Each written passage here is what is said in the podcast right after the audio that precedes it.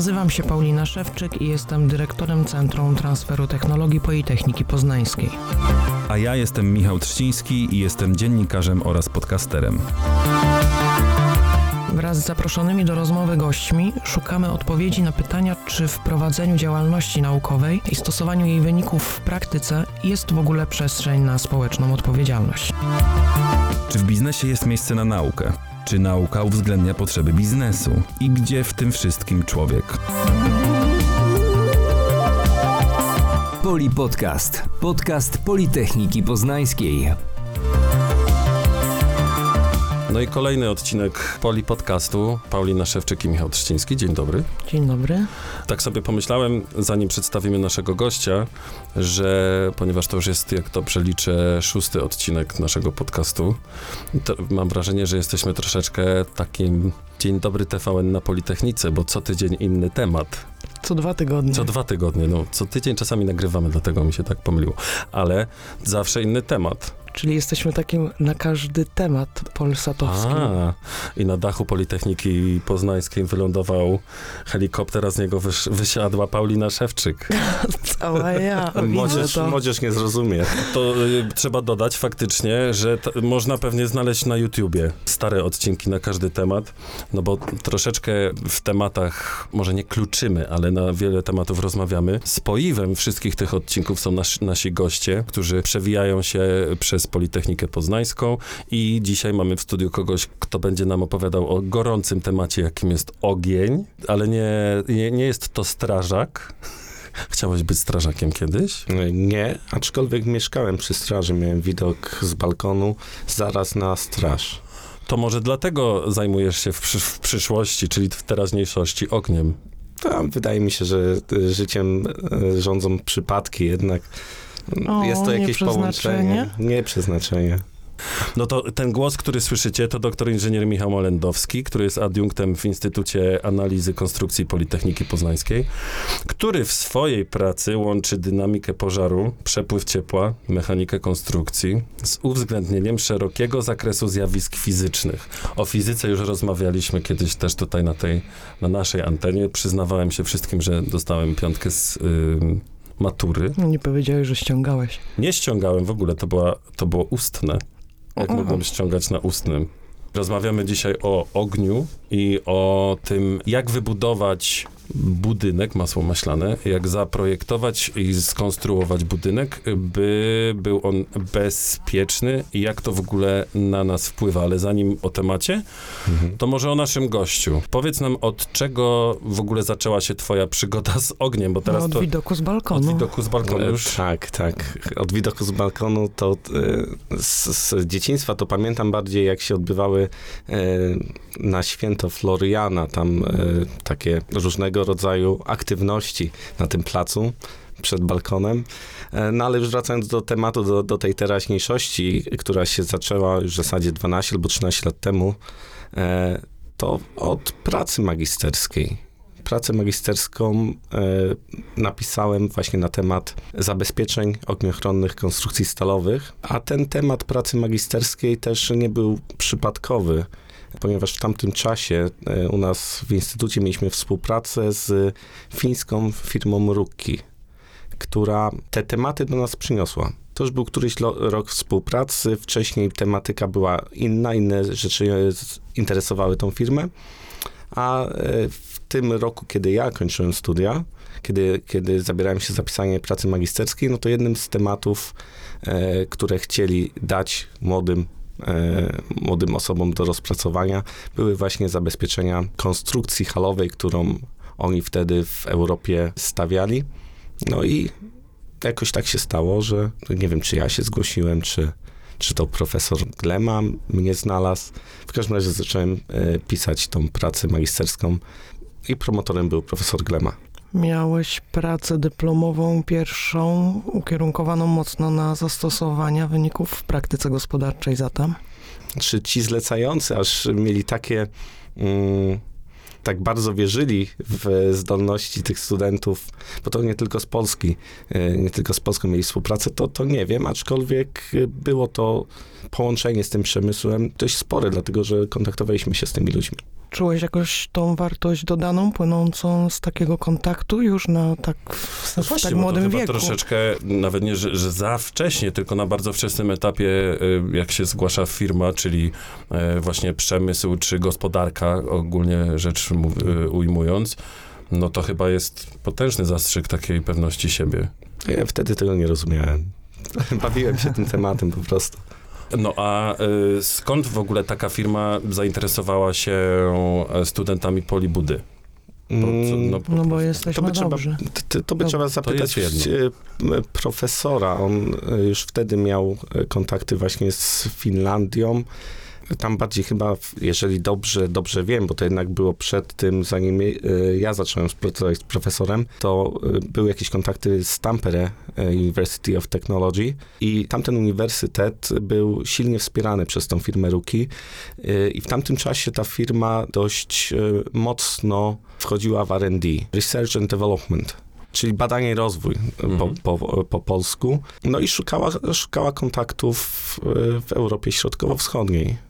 I między innymi była w tym Polska i nasz instytut. Można by powiedzieć, że się zajarałeś. Aż E, tak suchary. Tak, to coś, coś w tym było, coś w tym było. Tylko wiadomo, jako młody człowiek, no to e, nie pamiętam siebie, żebym był tak bardzo wtedy skupiony na tym temacie, jako temacie, tylko bardziej chodziło mi o problem, który jest trudny i który można było rozwiązać. Ale I problem by był była- rzeczywisty, więc ta wartość chyba była tym większa. No tak, nie- tak, teraz to, teraz to wiem. Wtedy to obojętnie jaki to byłby problem, to wydaje mi się, tak samo bym do tego podszedł.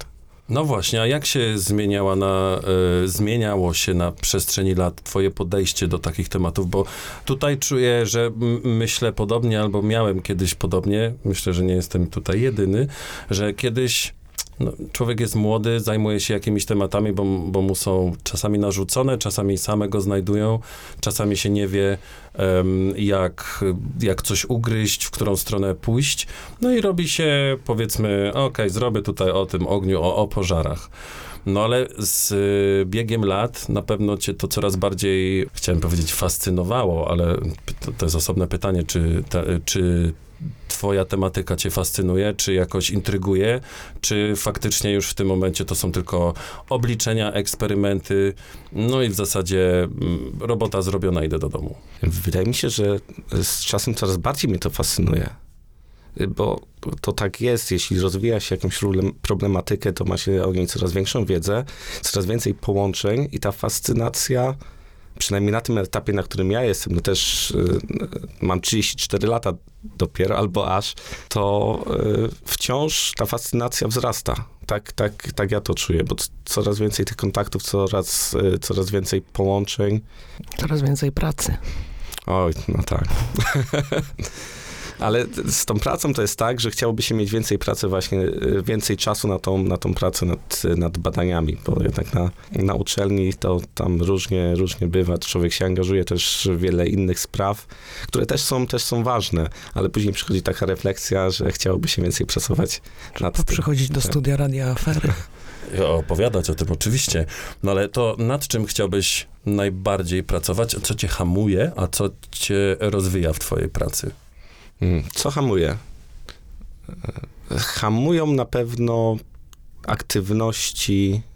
A to trudno powiedzieć. To, to wcale nie jest, e, nie jest takie łatwe pytanie, dlatego że e, mówiąc teraz, że coś mnie hamuje, to wypowiadałbym się o tym w sposób jakiś pejoratywny, a niekoniecznie, Mhm. tak, Mhm. niekoniecznie tak bym chciał. To, to są aktywności, które troszkę mnie odciągają od tego tematu, w zasadzie od, od zajmowania się rozwijaniem tej nauki, jaką jest inżynieria pożarowa, ale są, są równie ważne, no bo e, mówiąc chociażby o dydaktyce, no to przekazuję tą wiedzę. Mhm. Wtedy e, nie rozwijam czegoś nowego, ale mam nadzieję, e, pozwalam innym osobom zarazić się tym tematem i może w przyszłości oni coś, e, coś więcej w, w tym kierunku e, będą robić.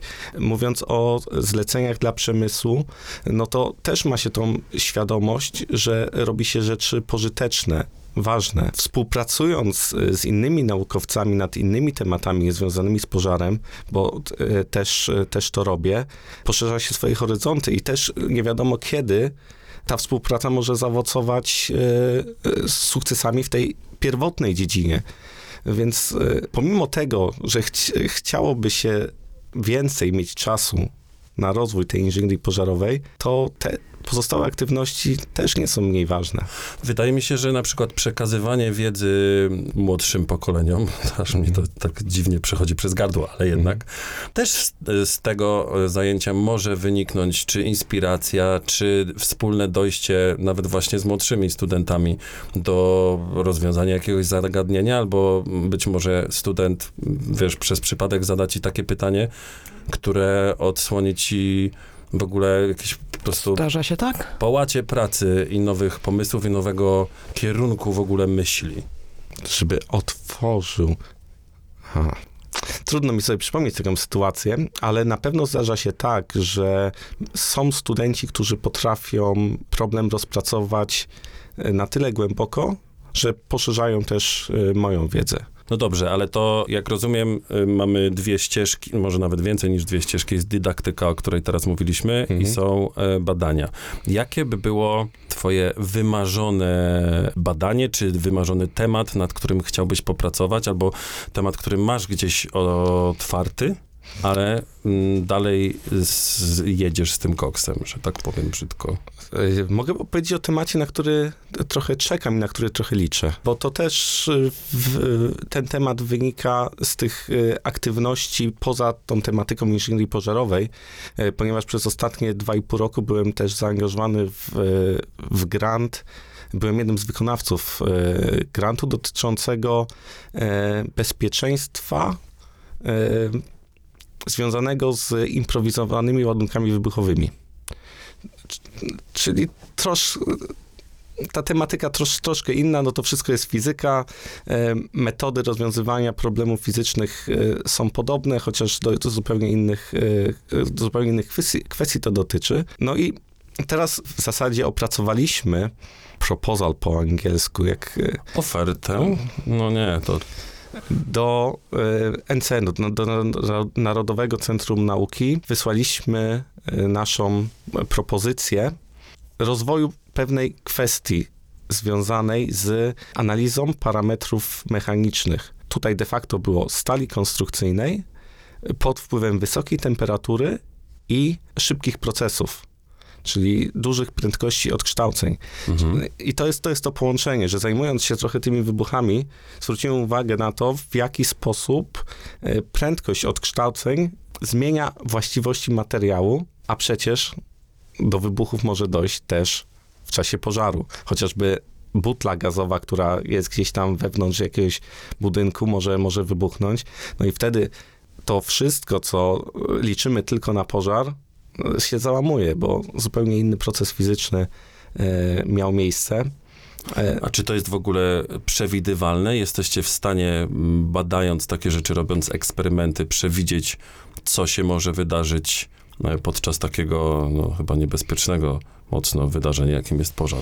Tutaj dosięgamy pewnych fundamentów budownictwa, bo co w budownictwie jest przewidywalnego? To wcale nie jest, oczywiście, jeżeli mamy jak w budownictwie, jeżeli liczymy konstrukcję, to e, licząc deformację jakiejś belki, ugięcie jakiejś belki, czy deformację słupa dla danego obciążenia, e, to tak długo, jak nie ma pożaru, to jesteśmy w stanie dość e, w dobry sposób odzwierciedlić tą rzeczywistość obliczeniami. Czyli to, co nam e, wyjdzie w obliczeniach, idziemy do, do laboratorium i się jak najbardziej pokrywa.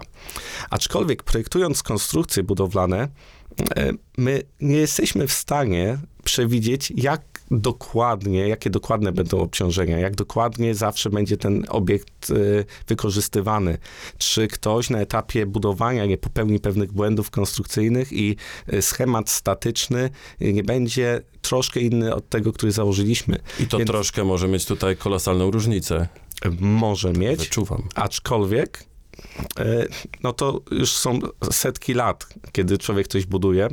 E, Powiedzmy 100-120 lat, kiedy dość świadomie wykorzystujemy narzędzia wytrzymałości materiałów i mechaniki budowli do e, analizy konstrukcji, e, więc nauczyliśmy się to robić. Po prostu wykorzystujemy współczynniki bezpieczeństwa. I mówiąc o pożarach w budynkach, tak naprawdę idziemy w tym samym kierunku. Czyli my nie mówimy, że ten pożar będzie miał miejsce, bo nie wiemy. My staramy się zbudować taki scenariusz pożarowy, który będzie najbardziej niekorzystny w danej sytuacji. Y, Dla danego budynku, nie w danej sytuacji, bo tej sytuacji nie znamy. To znaczy, nawet nie próbujemy udawać, że to, co modelujemy, to będzie w rzeczywistości. To musiałby być naprawdę przypadek. My staramy się modelować coś takiego, e, co będzie najgorszym możliwym przypadkiem. Czyli ty jesteś od widzenia szklanki do połowy pustej. E, No tak. E, Tak, ale w ogóle no, w budownictwie to tak musimy działać. Co ciekawe, e, też ten najgorszy scenariusz pożarowy, w zależności od celów projektowania, może być inny. Ponieważ gdy mówimy o ewakuacji, to może się okazać, że pożar umiejscowimy w zupełnie innym miejscu, niż jeżeli mówimy o bezpieczeństwie konstrukcji. Więc e, scenariusze pożarowe też zależą od celów, jakie ma projektant. E, tak, tak, dokładnie. Mówimy o komputerowym wspomaganiu projektowania, tak? No tak, dzisiaj bez tego to już trudno. Z racji e, obszaru Twojej działalności naukowej, badawczej, cieszy Cię prawdziwy pożar i katastrofa pod tym naukowym kątem? Daje Ci to wiedzę, jakiej nie zastąpi Nie. algorytm? Nic mi to nie daje. Dlatego, że tam e, prawdziwe pożary nie są opomiarowane. Czyli w zasadzie nie da się przewidzieć w 100% jak dane wydarzenie może przebiec. To znaczy, jesteśmy w stanie dość dobrze przewidywać przebieg wydarzeń przy założeniach, które sobie wcześniej określimy. Tylko te założenia w rzeczywistości będą inne. Ale jeśli wracamy do tych prawdziwych pożarów, które już e, miały miejsce, to ilość informacji, którą jesteśmy w stanie z tego wykorzystać, jest naprawdę szczątkowa. Bo to, co, na czym bazuje ta nauka, to nie te pożary, które miały miejsce, tylko te pożary, które zostały zbudowane dla celów naukowych. No widzisz, a my o tym rozmawialiśmy y, przed nagraniem, że chyba to jest właśnie taka podobna sytuacja jak na przykład specjaliści, którzy badają katastrofy lotnicze, których wiedza w zasadzie bazuje na właśnie na historii, na każdym, czy na danym y, wydarzeniu lotniczym, no, na, no chodzi mi o katastrofy, więc Troszeczkę myślałem właśnie, że w Twoim przypadku będzie podobnie, że analizujesz mm, dane wydarzenie, dany pożar, jak budynek zareagował, jakie były reakcje ludzkie również i z tego wyciągacie wnioski. A z tej perspektywy to jest zupełnie to samo. To ja po prostu może in, inaczej zrozumiałem e, Mhm. to pytanie. To może teraz się odniosę. A, okej, mhm. Odniosę się do tego. Analizując katastrofę lotniczą, e, to też mm, analitycy mają w zasadzie tylko informacje, które są z czarnej skrzynki i z tego, co widzą, co zostało z wraku. I tak samo jest w pożarze. Czarnej skrzynki nie mamy, no ale są zawsze informacje z, e, z tych systemów sterowania systemami przeciwpożarowymi, są relacje strażaków, więc tego typu szczątkowe, i- tego typu, no czasami to nie są szczątkowe, ale informacje mamy, ale no nie wiemy dokładnie, jaka temperatura była w tym miejscu, w tym czasie. I tak samo e, analizując katastrofę lo- lotniczą, też te, tego nie wiedzą. Więc na jakiej zasadzie to działa? Na takiej, e, że wymyślamy, co się mogło stać, modelujemy, sprawdzamy, czy te nasze założenia, te nasze informacje na, na temat, nie informacje, to, co myślimy o tym pożarze, jeżeli policzymy, czy skutki tego będą takie, jakie były w rzeczywistości. Czyli to jest taki proces iteracyjny. Okay. Że jeżeli, jeżeli coś się nie zgadza, no to musimy od nowa tą całą pracę wykonywać. A tej pracy nie idzie wykonywać, bo też uczest, uczestniczę w dochodzeniach popożarowych. Właśnie o to miałem pytać. E, Czy tak. cię wołają do takich, do takich miejsc? S- Tak, zdarza się. E, To bez strażaków, którzy mają ileś tam letnie doświadczenie na temat pożaru, e, trudno byłoby mi nawet e, zwrócić uwagę na pewne kwestie, które później muszę wykorzystywać do modelowania. Coś cię zaskakuje w takiej wizycie planerowej? E, cóż za piękny eufemizm. Wizyta studyjna chciałam powiedzieć, ale chyba... Co mnie zaskakuje, e, to, że ci strażacy nie boją się tam wchodzić.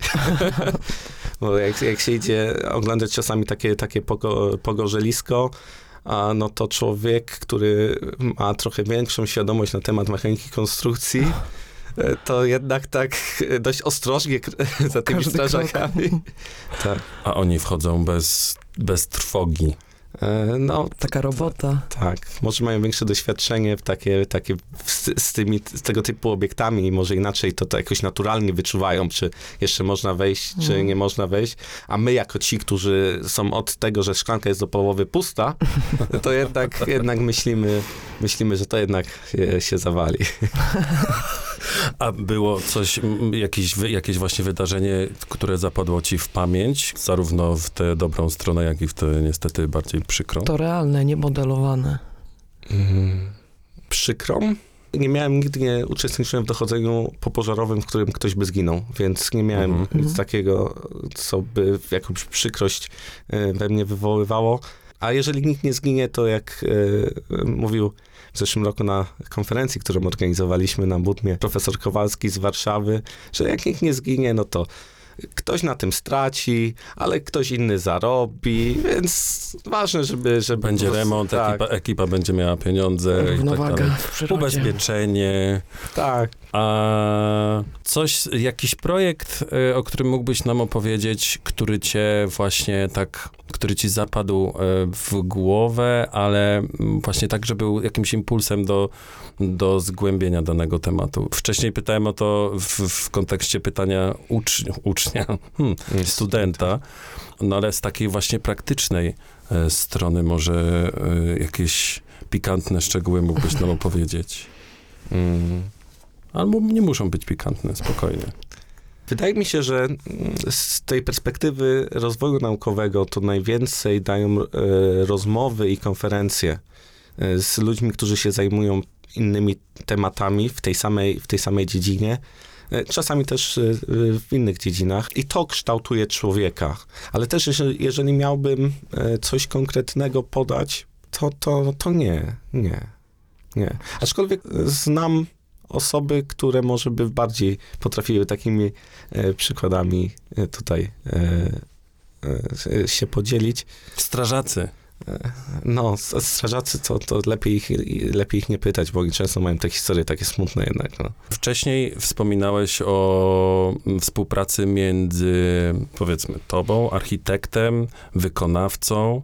Mm, Jak to wygląda właśnie z tej perspektywy naukowej? Czy wy, biorąc na warsztat dany temat, y, skrzykujecie kilka osób z każdego tego działu mm, przy stole i omawiacie dany case, jakiś budynek, y, jakąś, y, jakiś właśnie przypadek pożaru, tak żebyście razem wspólnie, bo też w tym podcaście wielokrotnie już pytaliśmy o współpracę między y, i uczelnianą, i międzywydziałową, i między różnymi zawodami, no bo jednak nie funkcjonujemy sami w danym środowisku, czy w danym y, zawodzie, temacie. Jak to wygląda u was? Zależy o czym teraz miałbym mówić, bo jeżeli y, miałbym mówić o współpracy naukowej, no to ona najczęściej się odbywa w ten sposób, że no, naukowcy przygotowując y, jakieś badania, y, ba- bazują na swoich doświadczeniach. E, Czyli e, ja modeluję pożar, modeluję przepływ ciepła do konstrukcji, ktoś inny zajmuje się e, betonem, zachowaniem samego betonu, wysokich temperatur. Ktoś, ktoś inny może mieć więcej informacji na temat zachowania stali, ktoś inny przeprowadza eksperymenty. Ale to wydaje mi się, że to jest takie naturalne i chyba nie o tym było pytanie. Czy ja wiem chyba właśnie o tym, bo zastanawiam się po prostu, jaki jest proces, jak wygląda współpraca, kiedy na przykład, albo może, może faktycznie źle zadałem pytanie. Wyobraźmy sobie, że architekt projektuje osiedle. Mhm. E, W, w tych budynkach musi być jakiś, jakiś system przeciwpożarowy. I kiedy ty się angażujesz w, taki, w takie przedsięwzięcie? Na którym etapie? Projektowanie? Wcale. Tematy, którymi się zajmuję, jeśli chodzi o y, ochronę, o zabezpieczenia konstrukcji i pracę konstrukcji w pożarze, to y, w rzeczywistości projektowej y, jest to bardzo uproszczone. I ten cały warsztat, który posiadamy na, na uczelniach, on tak naprawdę nie jest potrzebny, żeby zaprojektować budynek zgodnie z z zasadami prawnymi de facto. Tutaj mógłbym opowiadać, e, dlaczego to jest, to jest uproszczone, ale chyba tutaj nie muszę o tym mówić. W każdym razie, jeśli do nas się ktoś zgłasza, to zwykle z konkretnym problemem. E, Czyli e, zwykle to dotyczy budynków istniejących, które są na przykład przebudowywane i ktoś chce się dowiedzieć, czy na przykład fasada, elewacja budynku spełnia e, wymagania rozporządzenia ministra e, e, w, w zakresie warunków technicznych, jakim powinny odpowiadać budynki, ich usytuowanie. I tam chodzi o konkretne paragrafy. Jeżeli jest przebudowywany jakiś, e, jakiś obiekt, w którym e, jest jakiś strop, który należało odkryć, albo architekt chce odkryć, no to wtedy mm, wykonawca przychodzi do nas i pyta nam, nas się, e, w jaki sposób mógłby to policzyć, jeżeli nie ma tego ustandaryzowanego, bo często te stare, starego rodzaju stropy nie są wcale takie oczywiste do, do obliczeń. Więc ja na etapie projektowania nie działam. I oczywiście, jeśli ktoś by się zgłosił i ch- chciałby jakieś, jakieś know-how, e, to e, drzwi uczelni są zawsze otwarte, ale z reguły oni sobie z tym radzą. Architektom wystarczają normy zatem? E, Architektom wystarczy pewnie ołówek i kartka I wyobraźnia. i wyobraźnia. I to jest, to, jest, to jest bardzo ważne. No ale oni, jak rozumiem, muszą też pamiętać o różnych zasadach, które ty wytyczasz. A to są przepisy wtedy, nie normy. Okej, bo może ja Mhm, tutaj konkretnie e, My pytanie... jesteśmy laikami. Tak, tak, tak, tak, tak. To No, oni, oni, rzeczywiście e, muszą e, zapewnić, że obiekt będzie spełniał wymagania przepisów, które są zawarte w, e, w przeważającej kwestii w tym rozporządzeniu, o którym już e, wcześniej mówiłem. Więc tak, za to jest odpowiedzialny architekt jak najbardziej. Zaprosimy architekta. Musimy zapisać, zapo, za, tak, zaprosić jakichś architektów jak najbardziej. Oni by potrafili dużo opowiedzieć o f, e, funkcjonowaniu budynku. Na wiele rzeczy oni muszą zwracać uwagę, z których nawet e, no my sobie nie zdajemy sprawy. Często się mówi o jakiejś takiej niechęci architektów do konstruktorów. E, Tak? Op- opowiedz, opowiedz nam coś o tym. e, no to jest, jest, tak się mówi, ale ja, ja tego zupełnie nie rozumiem. Jeden bez drugiego nie, nie mógłby żyć, więc, e, więc tak... Tam nie- jeszcze chyba urbaniści się też y, w, w, wmiksowują w ten To- sp- w spór. E, Możliwe, ale to już nie z konstruktorem. To może e, architekci urbaniści za architektami e, projektującymi e, budynki może tam się e, spierają. E, w każdym razie, z, z, tak jak ja widzę tą rzeczywistość, e, to obydwa zawody są równie ważne. W tym podcaście zawsze gości pytamy, mm, jak rozumieją społeczną odpowiedzialność tego, co robią. Jak ty byś to interpretował? Jak twoja praca, zarówno na uczelni, jak i ta praktyczna, nazwijmy to, jaki ma wpływ na, na społeczeństwo? Jak ty to widzisz? No, ja mam nadzieję, że jestem jednym z trybików, którzy, które budują tą wiedzę na temat y, inżynierii pożarowej, na temat y, zachowania budynków w pożarze. E, a to jest, to jest y, bardzo ważne. Tak jak każdy aspekt, aspekt życia, no, z tym mamy do czynienia. Pożary zawsze były i będą. I możliwość e, przewidywania skutków pożaru E, no, dzięki temu jesteśmy w stanie zarówno sprawić, że mniej ludzi będzie w tych, tych pożarach ginęło, no jak i miejmy nadzieję też sprawiać, że te obiekty będą bardziej odporne, trwałe, e, w, e, trwałe na pożar. Specjalnie nie użyłem słowa odporność, ale to, A dlaczego? ale e, odporność ogniowa jest dość specyficznym pojęciem w naszej dziedzinie, które e, zwiąże się z testami wyrobów budowlanych, które są w, e, konkretnie sterowane, które są wykonywane w piecach. Więc e, mówiąc o pożarze, często celowo omijam sformułowanie odporność ogniowa, zawsze zostawiając sobie to sformułowanie odporność ogniowa k- do kwestii, gdzie mówi się o, o konkretnych badaniach. Mhm. Mhm. Aczkolwiek to jest taki mój jakby... E, wiem, że e, może to być e, postrzegane jako synonimy w, w mowie potocznej. Pani redaktor jeszcze miała... em, Nie pani redaktor. Pani dyrektor, przepraszam. Ale też jesteś redaktorką tutaj. Redaktorem tutaj, Tak? przepraszam. Nie obrażaj mnie. No dobrze, ale jeszcze mieliśmy przed, przed nagraniem, rozmawialiśmy o tym, że może by tutaj zahaczyć o jeden z takich najbardziej znanych y, przypadków, nie wiem, czy to znany przypadek pożaru, no pożary tam były ostre. O czym mówimy? Czy ja już wiem, bo rozmawialiśmy o tym World. Trade Center, tak, wrze, wrzesień 2001. No ile No. czasu już minęło? 22 lata. Wiem, gdzie pan redaktor był w Byłem tym tam czasie. wtedy właśnie. Ale Tak? nie, byłem, nie byłem pod samymi budynkami, ale w Nowym Jorku przez przypadek się znalazłem właśnie wtedy. Czyli te przypadki dzisiaj nam tu sponsorują. Tak, ale co w związku z World Trade Center? No, chciałam zapytać o, o to, co by było, gdyby, gdybyś tam był na etapie projektowania.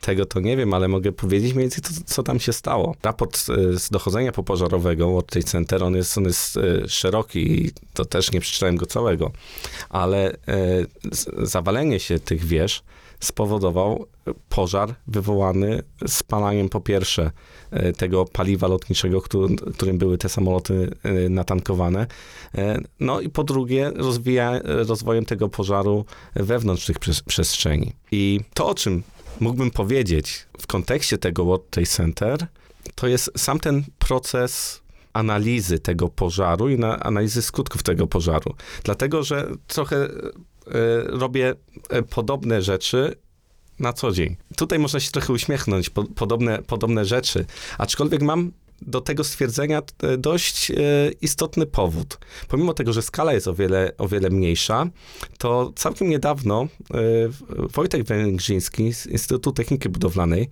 w swoim podcaście Fire Science Show zaprosił do podcastu właśnie Kevina Magratana, który był odpowiedzialny, był głową tego modelowania pożaru w World Trade Center. Tutaj, żeby nie wchodzić w szczegóły, to może odniosę się do tego podcastu, każdy może wys, wysłuchać, ale Kevin Magratan opowiadał tam, w jaki sposób oni to robili, w jaki sposób bazowali na dokumentacji zdjęciowej, filmowej, żeby zobaczyć, które y, okna były y, wysadzone przez, y, przez to zdarzenie, co tam się działo, jakie trudności mieli ze zdobywaniem informacji, dlatego że tam się toczyły sprawy e, odszkodowawcze na etapie prowadzenia tych dochodzeń.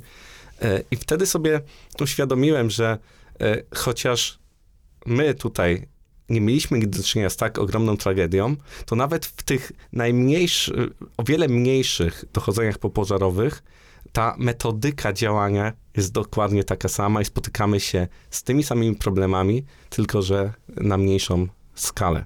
Może szczęśliwie. Jak najbardziej. I oby mało takich dużych y, wydarzeń Tak, chyba. ale to, to pożar Ale to spowodował. pewnie, Pożar, nie? tak, tak, pożar spowodował, że one się zawaliły. Jaka pożar. tam mogła być temperatura? Tam z uwagi na to paliwo lotnicze, tam spokojnie mogło dochodzić do 1600 stopni Celsjusza. Mm, Nie, wiad- nie wiem, czy w całej, tak, w całej przestrzeni, ale y, na pewno lokalnie mogło do takich temperatur dojść. Z tego, co ja wiem, no tak jak mówię, nie czytałem dokładnie tego raportu, one bardziej y, nar- naruszyły te syst- pasywne systemy zabezpieczeń ochronnych.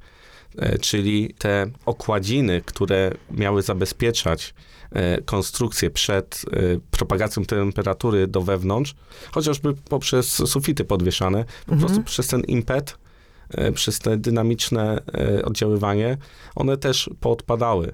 Tak naprawdę e, ten przykład World Trade Center to jest coś, co jeszcze, jeszcze kiedyś pokazywałem studentom na pierwszych zajęciach, które dotyczyło tej tematyki.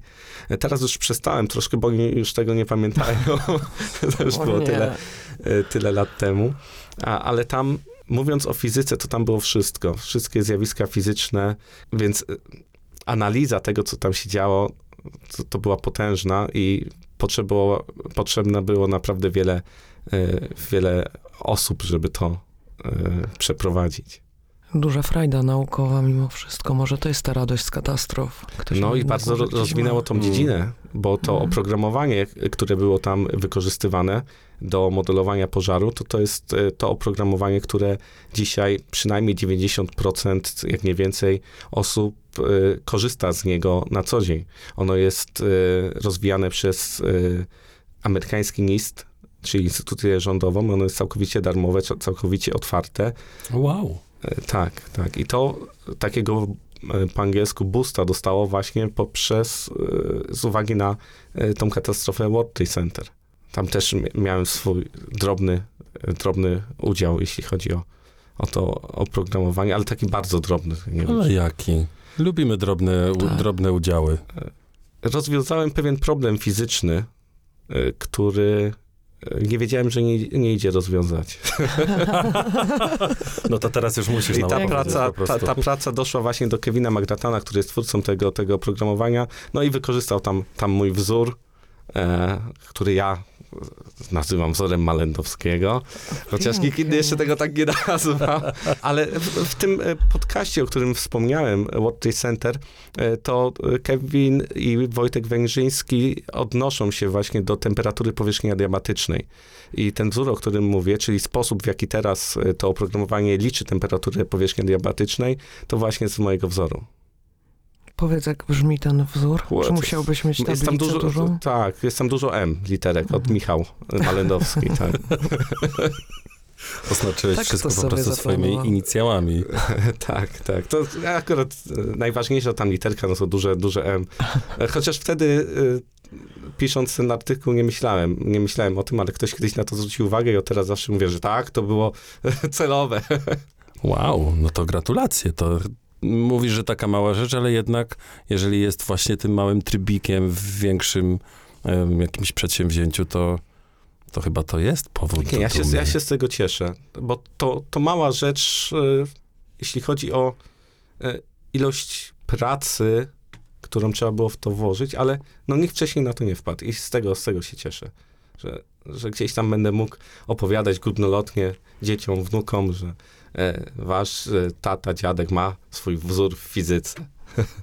Bardzo dobrze, gratulacje. To jest naprawdę jeszcze- duży powód do dumy. W indeksie przed Newtonem. Czy można twoją pracę, twoją działalność naukową sprowadzić do tego, że w zasadzie e, w tej społecznej odpowiedzialności, której szukamy, mm, projektowane budynki, jeżeli spotka je e, katastrofa, w sensie pożar, e, będą stały tak długo, ich konstrukcja nie będzie tak długo naruszona, że pozwoli ludziom na bezpieczną ewakuację? O to tu Ale chodzi? te wymagania odnośnie e, trwałości konstrukcji są jeszcze większe niż bezpieczna ewakuacja, bo to też wiąże się z bezpieczeństwem ekip ratowniczych, więc e, sama ewakuacja, no to najczęściej e, to jest kilka do kilkunastu minut i raczej budynki są tak zaprojektowane, że przez ten czas nic się nie stanie. E, ale Czyli dalej... co są jeszcze tak projektowane, żeby mm, w ogóle nie uległy zniszczeniu, żeby ta konstrukcja została zachowana? nawet- Mm, Nie, aż tak to nie. Mhm. Aczkolwiek ta trwałość może być naprawdę wysoka, do, do kilku godzin. To nawet czasami do kilkunastu godzin. Z tym też miałem do czynienia w praktyce, że ten pożar trwał kilkanaście godzin. E, No i tak jak ja mówiłem, później tam wchodziłem, chociaż ja się trochę bałem. Na, stre- na Czyli szczęście może jeszcze będzie, się przepraszam, jeszcze jedną myśl mam, Mhm. może żeby, mm, żeby ten pożar się nie rozprzestrzeniał, żeby był ograniczony do jakiegoś pomieszczenia możliwie. Mhm. Kompa- e, kompartmentacja. Tak, nie wiem, czy to Trudne jest do, dobrze po polsku. e, To jest jakby kalka z języka Mhm. angielskiego. Zamknięcie pożaru w jednej, w jednej strefie.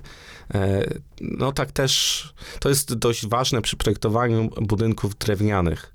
Też nie, niedawno mieliśmy prelegentkę e, e, na wykładzie finansowanym przez miasto Poznań Tak. która właśnie o tym, o tym mówiła Carmen, Carmen Górska, która teraz w CERNie pracuje. Słyszałem już to nazwisko gdzieś. Niemożliwe.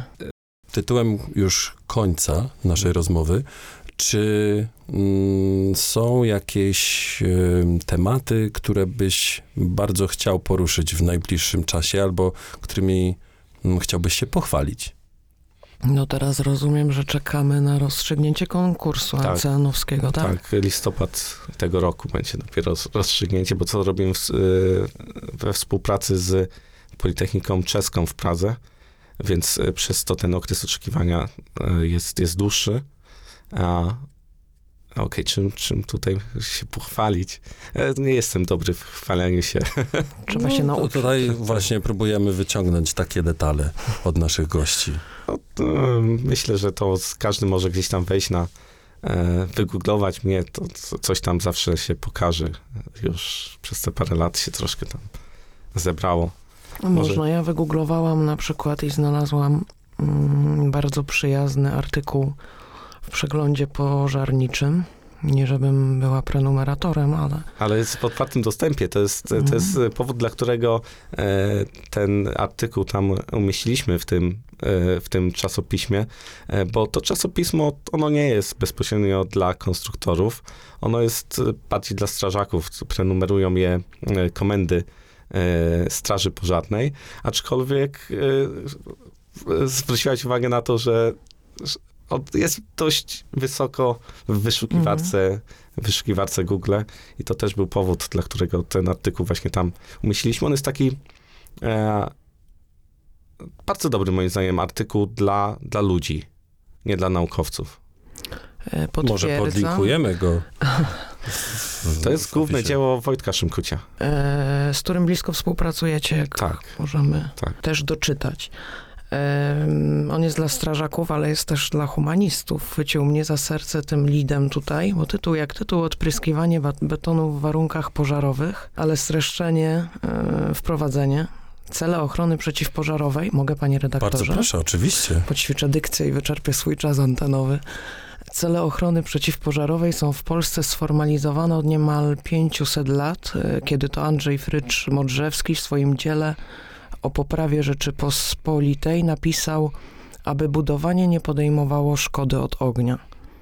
To jest. Wojtek Szymkuć. To jak e, pisze się jego doktorat, jest... Przekaż mu, że ma wierną tak. fankę. Tak, tak, tak. I tam jest więcej takich kwiatków w tym doktoracie, bo ja na bieżąco e, t, czy, czytam to, pomagam, pomagam mu jako promotor pomocniczy, więc tam takich historycznych odniesień to on uwielbia to. Ale to, Powinniście mieć to nad drzwiami, wiesz, do gabinetu swojego. tak. I może taką figurkę Frycza Modrzewskiego, czy jakiś wizerunek po prostu. Jakkolwiek on wyglądał. Da się załatwić. E, No, artykuł powstał też w interdyscyplinarnym mocno zespole, ale no, pokazuje, że trudno tu się połapać, czy tu jest serce inżynierskie, czy, czy jednak humanista. Humanistyczny. Tak, no tutaj jest y, tym, ten artykuł akurat. E, on.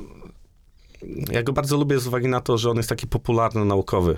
To nie jest. No ale wbrew pozorom nie jest to taka łatwa sprawność, by napisać... e, to Ciekawy mówi? artykuł. Nie ciekawy, tylko taki przystępny dla... A wiecie, jak chcieli, jak przegląd pożarniczy chciał y, tytuł jakiś wstawić i co musieliśmy zaprotestować? E, chwila, tam było pięta achillesowa betonu. No, kto by to znalazł? To powinien być nasz tytuł na ten odcinek. Bo to trochę tak jakby ktoś z uniwersytetu pisał, ale mając jakby serce po stronie jednak polibudy. Mhm. Polibudę w sercu. No mówię. Panie doktorze inżynierze, bardzo dziękujemy. Dziękuję bardzo. Michał Malendowski był naszym gościem, opowiadał o ogniu. E, Miejmy nadzieję, że e, żaden pożar nas nie czeka w najbliższym czasie. I ty, żebyś też nie musiał chodzić do żadnych takich nieprzyjemnych wydarzeń ogniowych, które miały miejsce. No mam nadzieję, że, że mnie to ominie. Szczególnie, że jestem dość wrażliwy, jeśli chodzi o tego typu kwestie. No to tym bardziej tego Mm. życzymy. Dziękujemy bardzo. Dziękuję ci, pani Paulino. Dziękuję ci, panie redaktorze. Mam na imię Michał. Michale. Do usłyszenia za dwa Michał. tygodnie. Do usłyszenia w, za dwa tygodnie w kolejnym odcinku Poli Podcastu. Dziękujemy, że jesteście z nami i jeżeli wam się podobało, to prosimy o danie nam gwiazdki w, we wszystkich y, tych... mm, Teraz ludziom przypomniałeś, że to można oceniać, więc zamiast pięciu dostaniemy jedną. O to w takim razie... Ważne, żeby się no, mówiło. Dokładnie. tak. Dziękujemy, do usłyszenia. Teraz idziemy thank oglądać ognisty podmuch. To był Poli Podcast. Podcast Politechniki Poznańskiej. Muzyka Marek Biliński. Lektor Patryk Ignaczak. Identyfikacja wizualna Wojciech Janicki. Nagrania zrealizowano w studiu Radia Afera w Poznaniu.